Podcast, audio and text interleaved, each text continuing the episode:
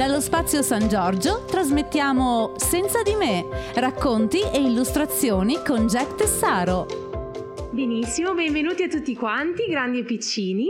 Noi ringraziamo la FISM di Pordenone, che è la Federazione Italiana delle Scuole Materne, perché oggi, grazie a loro e grazie a Pordenone Leggi, abbiamo qui Jack che disegnerà e vi racconterà delle storie. Siete pronti? Sì? Vi ricordiamo di tenere sempre sulla mascherina e di fare i bravi. Grazie.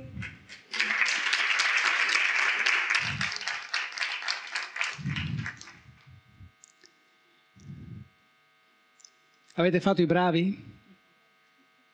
Partiamo dal, dalla fine, per cui facciamo subito i bravi così dopo ce la siamo cavata, via? Stati bravi? Bene. Allora, vi racconto una piccola storia. Una piccola storia che è un piccolo viaggio, come quello che avete cominciato già a fare quando siete tornati a scuola, sì? Cosa? Non c'è ancora? Ok, va bene. È la storia di una piccola paperetta, vedete che se voi la scacciate fa questo rumore qui, e questa paperetta naturalmente fa un piccolo viaggio, fa un piccolo viaggio e incontra un po' di personaggi. E allora vediamo un po' questi personaggi quali sono, perché naturalmente per farveli conoscere dobbiamo vederli. È un orso. Voi siete bambini piccoli e ancora non sapete riconoscere gli animali. Questo è un grosso orso polare bianco. Non avendo fogli bianchi ho dovuto usare uno marrone, ma comunque questo è il concetto. Questo è il primo. Secondo animale che potete anche provare a indovinare. Cosa? Bianco, che animale è il bianco? È vero, è un gatto. Sembra una tigre perché è suo cognato, ma in realtà è un gatto. Vi capita anche a voi di spaccare le cerette?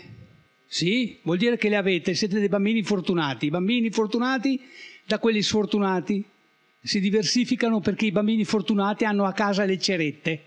È un messaggio per le mamme e papà. Non costano molto le cerette. Comunque, se abbiamo rotto una ceretta, possiamo fare delle cose molto interessanti, proprio perché è rotta. Io l'ho rotta apposta, peraltro. Che cos'è? C'è un colibrì, una tartaruga, un rubinetto, un'anatra.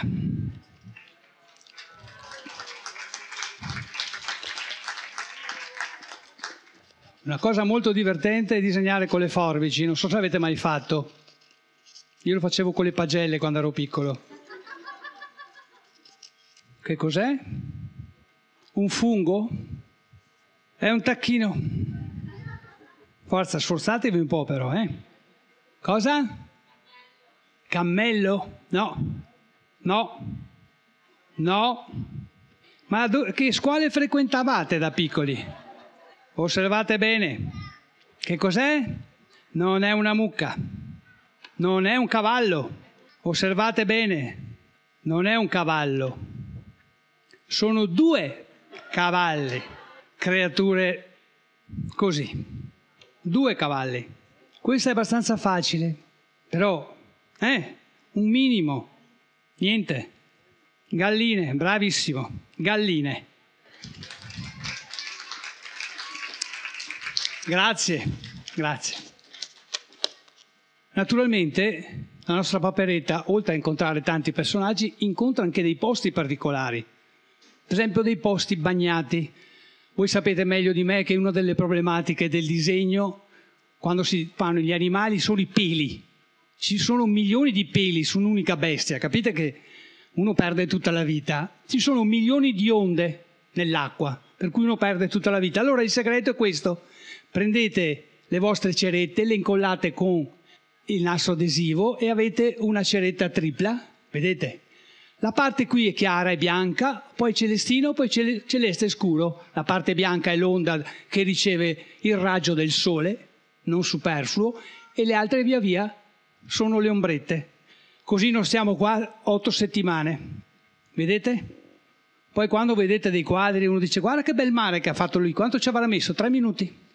E la domanda però è, questo non è un personaggio, però è un posto. Che posto è? No, il lago. Bravo. Come hai fatto a capirlo?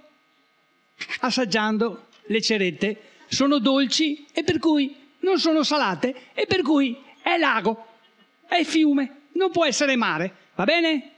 Forza. Ormai ne sono rimasti, sono rimasti tre animali ormai, tre. Tut, l'abbiamo fatti tutti gli animali, sono rimasti tre. Escludendo quelli che abbiamo fatto sono rimasti tre. Questo cos'è? Una ze- Dov'è che la signora che ha detto una zebra? Si allontani, ve- potete per favore accomodare la signora all'uscita? Una zebra, cioè con un'unica riga, c'è un'unica riga bianca e una nera, una zebra, è sufficiente così, il risparmio assoluto. Potete accompagnare l'uscita, lì è l'uscita per favore, guardi, c'è suo marito che l'aspetta. Una zebra, un ippopotamo con queste zampe qua, sacro romano impero, queste zampe qua possono tenere su un ippopotamo, una tonnellata di bestia? Un asinello.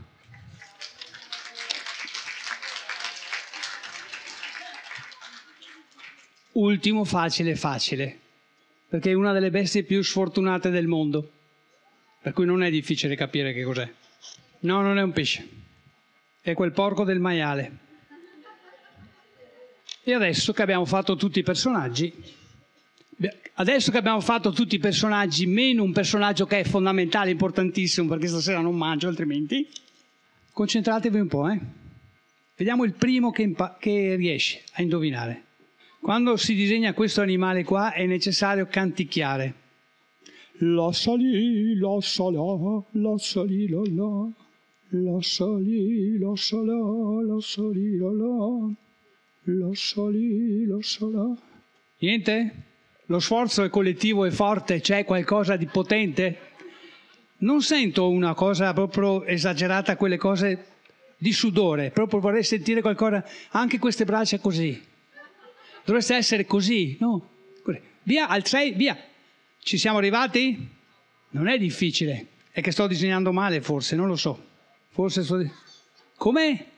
Le mucche. Le mucche. Le mucche. Quante zampe hanno le mucche? E se due le piegano?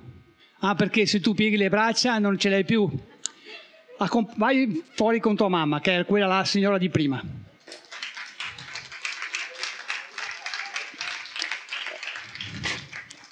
Cominciamo la storia. Non è brutta la giornata. Su nel cielo splende il sole.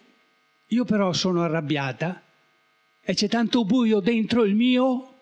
Come sempre il cane abbaia.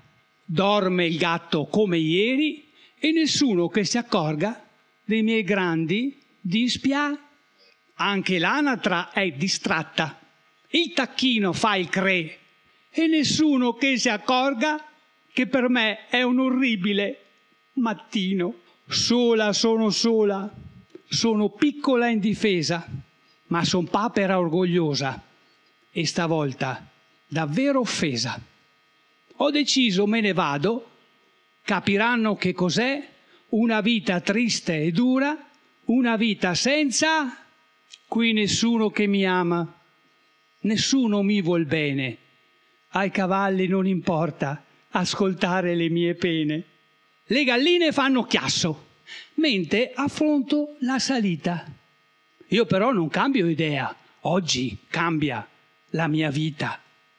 Attraverso il lago a nuoto, lo attraverso brontolando e arrivata sulla riva mi lamento camminando.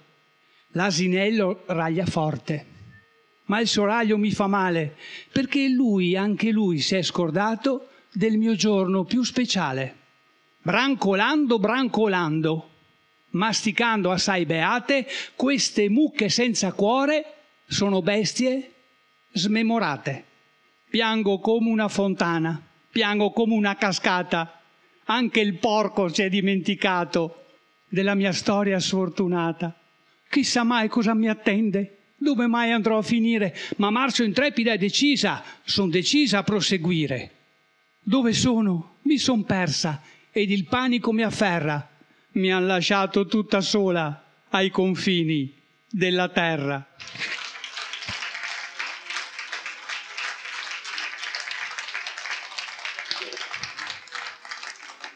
Scusate prima che mia moglie poi mi picchi, un attimo. Rifate l'applauso.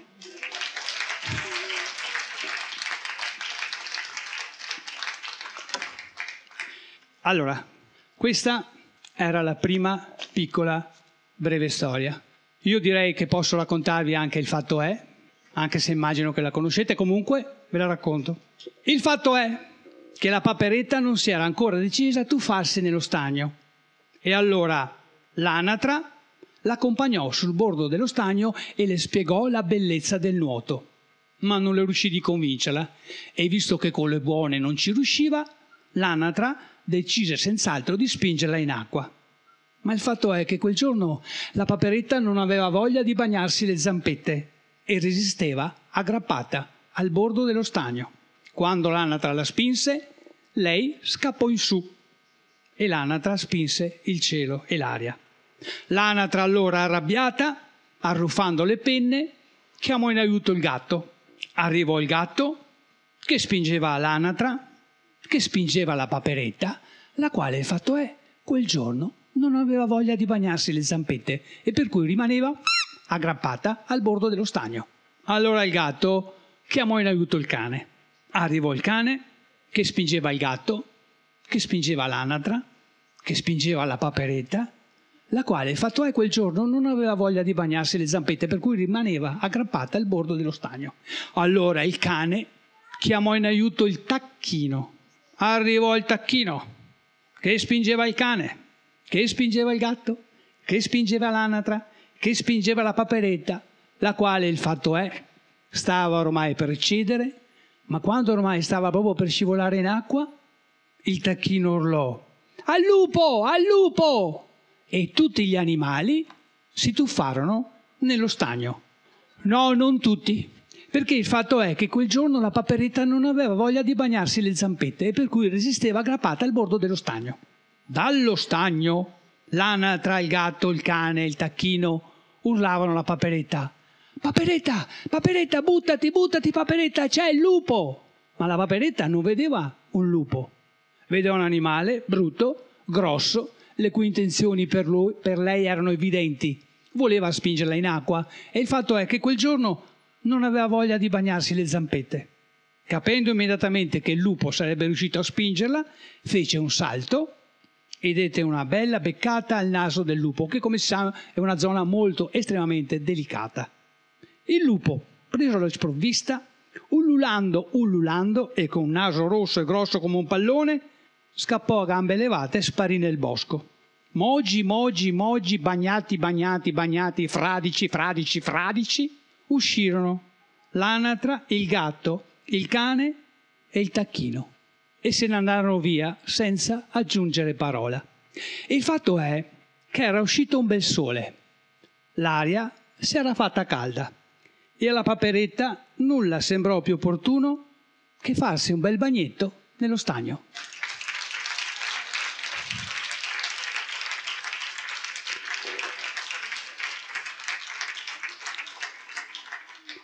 Mi vai a prendere la, eh, il principe della gioia?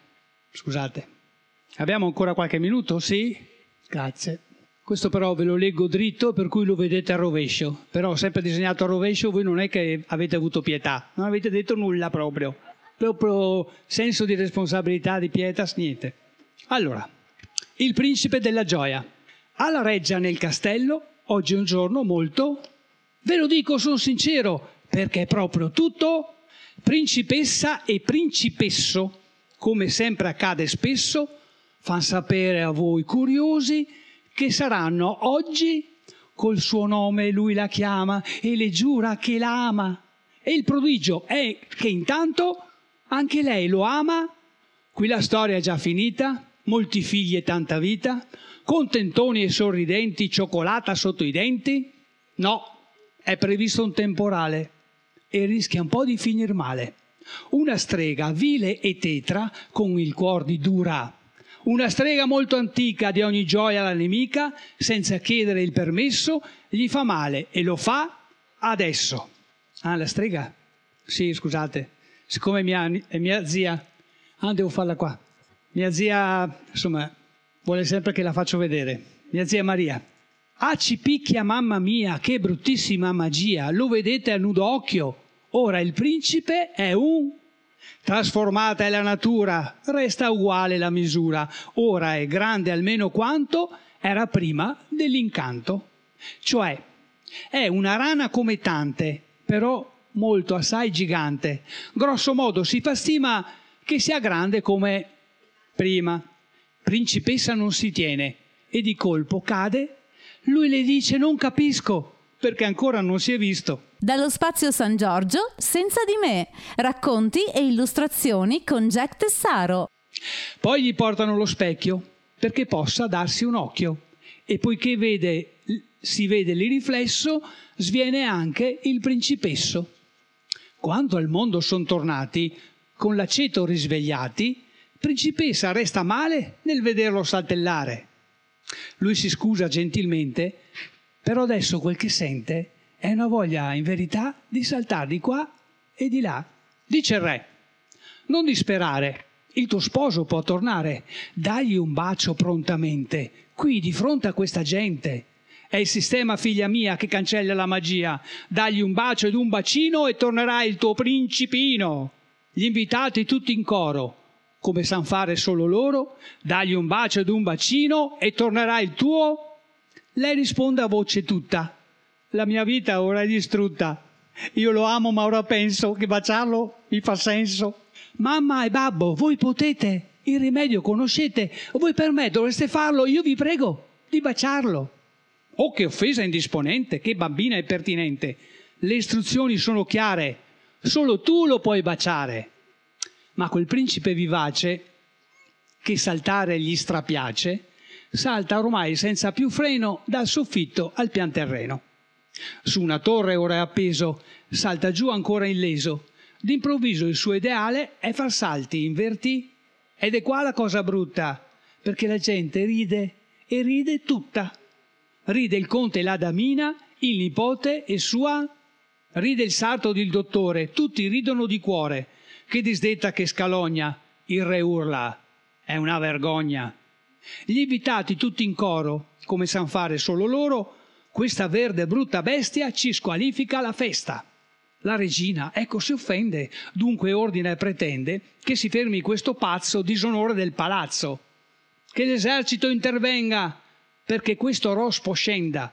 Non avete ormai capito che Ranocchio va punito? Col rumore di ferraglia incomincia la battaglia. C'è chi nella confusione spara pure col cannone. Quello poi che si scatena lo vedete in questa scena. Guarda là la brava gente che colpisce l'insolente. Principessa si fa seria. Cos'è questa cattiveria? Vede in volto in volo il suo amato, molto solo e disarmato. Gli altri intanto gli fan male per non farlo più saltare. Non sapevo, dice a tutti, siete voi davvero brutti. Piange forte a sé lo chiama. Lui si ferma, lei lo ama. Anche lui la ama e scende. Tra le braccia poi la prende. Con un salto molto bello sono fuori dal castello. Lei sdraiata sul suo dorso senza l'ombra di un rimorso. Lui contento senza pena di aver lei sulla sua schiena. Principessa adesso dice, ora sì che son felice. Non potevo immaginare la bellezza del saltare. Visto che me l'ha insegnato, io ti amo, senza fiato. Se anche forse sto sognando, voglio vivere saltando. Sei il mio principe di gioia, saprai salvarmi dalla noia.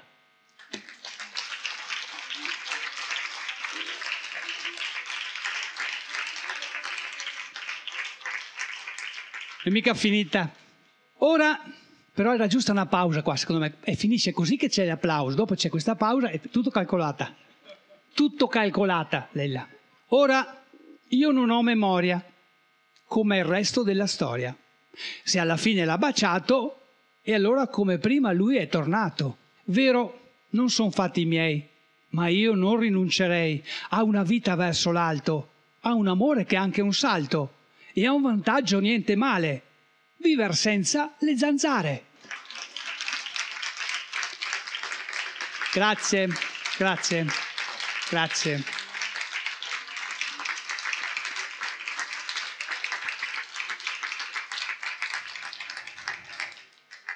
Adesso che abbiamo concluso, ci sono delle riflessioni, dovete fare delle riflessioni. No, loro fanno delle riflessioni, temo. No, no, sto scherzando. Eh? È presto, è presto. Se volete, beh, io la leggo e voi andate via, casomai. Fa- se funziona così, sì. Mare rubato? Sì, va bene, sì. Però è lunga lei lì. Vai là, prendimi un libro là.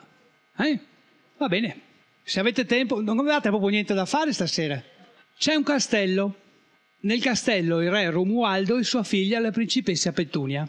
Una mattina, devo mettermi così, a voi le figure sì. Allora prima vi faccio vedere le figure che sono più veloci da vedere. Qua, no non c'è più la telecamera, eccolo. Vedete? Questo è il castello e questo è il mare. No, per i bambini che hanno cominciato la scuola da poco. Ok? C'è un castello nel castello il re Romualdo e sua figlia, la principessa Petunia. Una mattina la principessa Petunia apre la finestra e guarda giù. Vede i riflessi del sole sul mare ed esclama: Papà, quella piscina là la voglio qua. Re Romualdo, paziente, le spiega che si tratta del mare e non di una piscina. Però se ha voglia di farci un bagnetto, le promette che la farà accompagnare da cento corazzieri a cavallo e da un carabiniere che suona la trombetta. Petunia, che non ama le mezze misure, insiste. Papà, quel mare là lo voglio qua. Il re si chiede, sarà più semplice trasportare il mare sulla montagna o far cambiare idea a Petunia? Facile risposta, è senz'altro più conveniente trasportare il mare sulla montagna.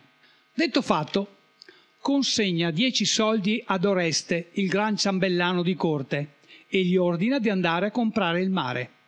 Oreste monta a cavallo e via, arriva dritto al porto.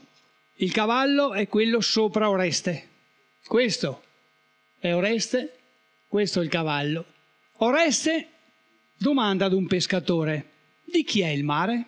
Il mare è di tutti, gli risponde quello. Dunque è anche suo, afferma Oreste. Senz'altro che anche mio. Allora glielo compro, bastano otto soldi. Il pescatore, colto alla sprovvista, ci pensa un po' su, poi, con piglio professionale, decide. Otto soldi possono bastare per l'acqua e il sale, ma poi ci sono le acciughe, i moscardini, le orate, le sogliole, le aringhe, i ricci, i granchi, gli squali, le sardine, le meduse, i tonni, le stelle marine, le capesante, i pesci lazzeroni, i pesci birichini, i pesci luna, i pesci sole, i pesci storioni, i pesci tondi, i pesci rombi, i pesci spada, anche gli sgombri, i pesci lunghi, i pesci grossi, i pesci gialli e i pesci rossi. Ho capito. Ho capito, taglia corte Oreste che sperava di guadagnarci qualcosa nell'affare. Ecco le dieci soldi. E Oreste ha comprato il mare. Accanto alla montagna c'è un vulcano spento ed è proprio lì dentro che patapin e patapum viene sistemato il mare. Gli idraulici reali riescono a farcelo stare tutto, fino all'ultima goccia, polpi, orche e tutta la stirpe delle vongole completa. Adesso la principessa Petunia con un semplice saltello può andarci a fare il bagnetto ed è felice. I pesci invece costretti in quel mare verticale sono tristi e muti. Muti lo erano già prima, ma adesso sono ancora più muti di prima, mutissimi. Petunia nuota in mezzo a loro senza accorgersi dei musi lunghi, delle balene obbligate a star dritte, dei paguri che nello scombussolamento generale hanno perduto la loro preziosa conchiglia delle seppie che non trovano più il fondo sabbioso dove poter giocare. Dall'altra parte, dove prima c'era il mare, adesso c'è un gigantesco deserto e tutte le navi rimangono immobili appoggiate sul fondo asciutto. Naturalmente pescatori, palombari, marinai, bagnini e comuni bagnanti non trovano entusiasmante la faccenda, ma il re è il re, comanda lui e poi si tratta di sudditi, lo capiscono al volo che perdere il mare è molto brutto, perdere la testa è molto peggio. Invece i pirati, non per nulla definiti fuori legge, non sono affatto d'accordo. Sarebbe comodo per loro salire e rapinare le navi immobilizzate, ma certamente poco dignitoso. Così indifese le navi ispirano pietà, più pietà che voglia di arrembaggi. Il capo dei pirati è fuori di sé, strepita e picchia in giro con la sua gamba di compensato. Alla fine decide di radunare tutta la ciurma per stabilire il da farsi. Discutono, discutono, discutono, discutono, discutono animatamente, ma non sanno proprio che pesci pigliare. E anche se sapessero che pesci pigliare, i pesci non ci sono più. E poiché senza acqua non ci può essere pirateria, non resta loro che ritrovare il mare e rimetterlo immediatamente al suo posto. Così partono remando tra i giganteschi transatlantici alla volta del castello. Si trattasse di personcine da bene. Ci aspetteremo una visita compita al re e alla principessa Petunia e all'inizio di una civile trattativa per ottenere la restituzione del mare. Ma i nostri pirati sono uomini che stanno giorni e giorni senza farsi la barba. Hanno tutte le calze bucate perché si annoiano a tagliarsi le unghie dei piedi e preferiscono la pastina in brodo ai piatti degli chef blasonati. Non mandano telegrammi d'auguri e non sono soliti a far tante moine. Così, senza darsi cura di avvisare nessuno, scavano una buca sotto il vulcano, ci piazzano tutti i loro barili da polvere da sparo e danno fuoco alla miccia.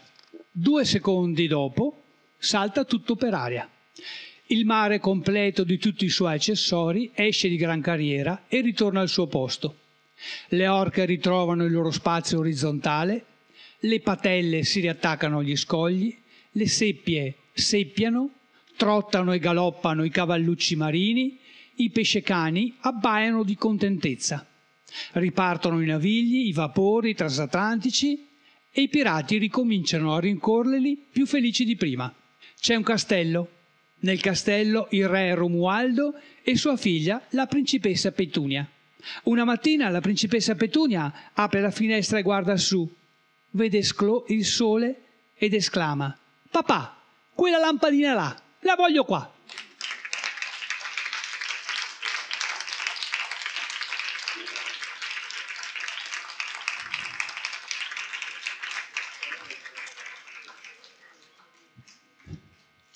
Vai a prendere un altro libro, vai a prendermi la Divina Commedia. È rimasto solo quello da leggere. Mi hanno detto più vi trattengo qua meglio è, così non combinate guai in giro. Mi hanno detto così. No, non ce l'ho qua. Buchi e bruchi.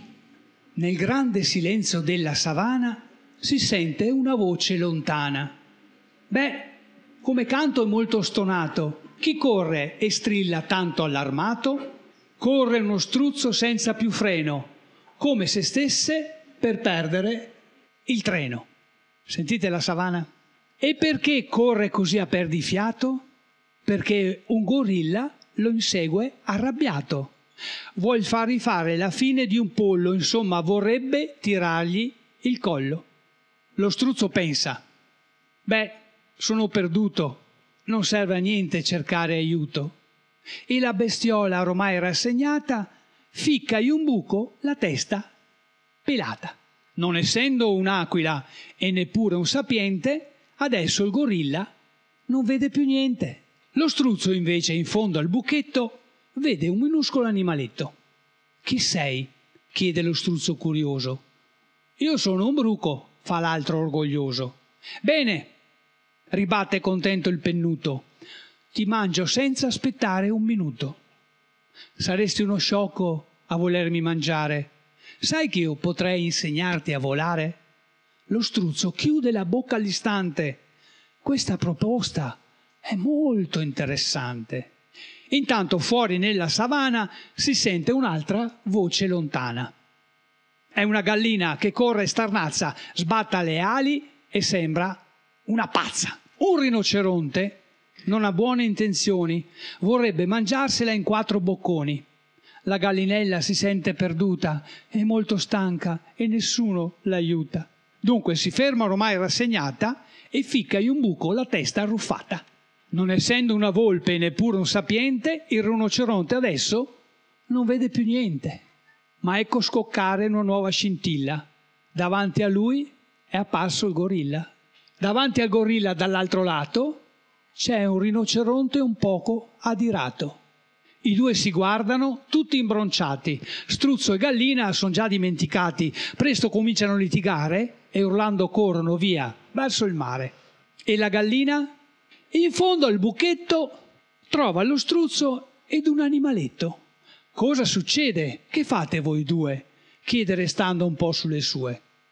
Dice lo struzzo bene informato, imparo a volare dal bruco rigato. La gallinella apre il becco all'istante, ma questa proposta è assai interessante. Ma che succede tutto ad un tratto? Non c'è più il bruco. Che fine ha fatto? Lo struzzo stravolto e il pollo arrabbiato si accusano l'un l'altro d'averlo mangiato. Ma non l'ha proprio mangiato nessuno. Gallina e struzzo sono a digiuno. Dice lo struzzo, che te ne pare? Secondo me ci conviene stare qua ad aspettare. Aspetta oggi, aspetta domani, aspettano ancora quei due salami. E il bruco? Il bruco, dopo aver fatto una palla, si è trasformato in una farfalla. Vola leggera e se ne va, struzzo e gallina sono ancora là.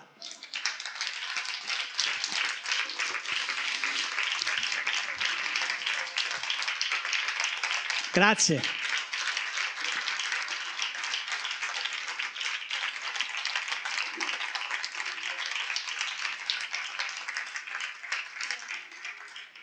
Grazie davvero a tutti.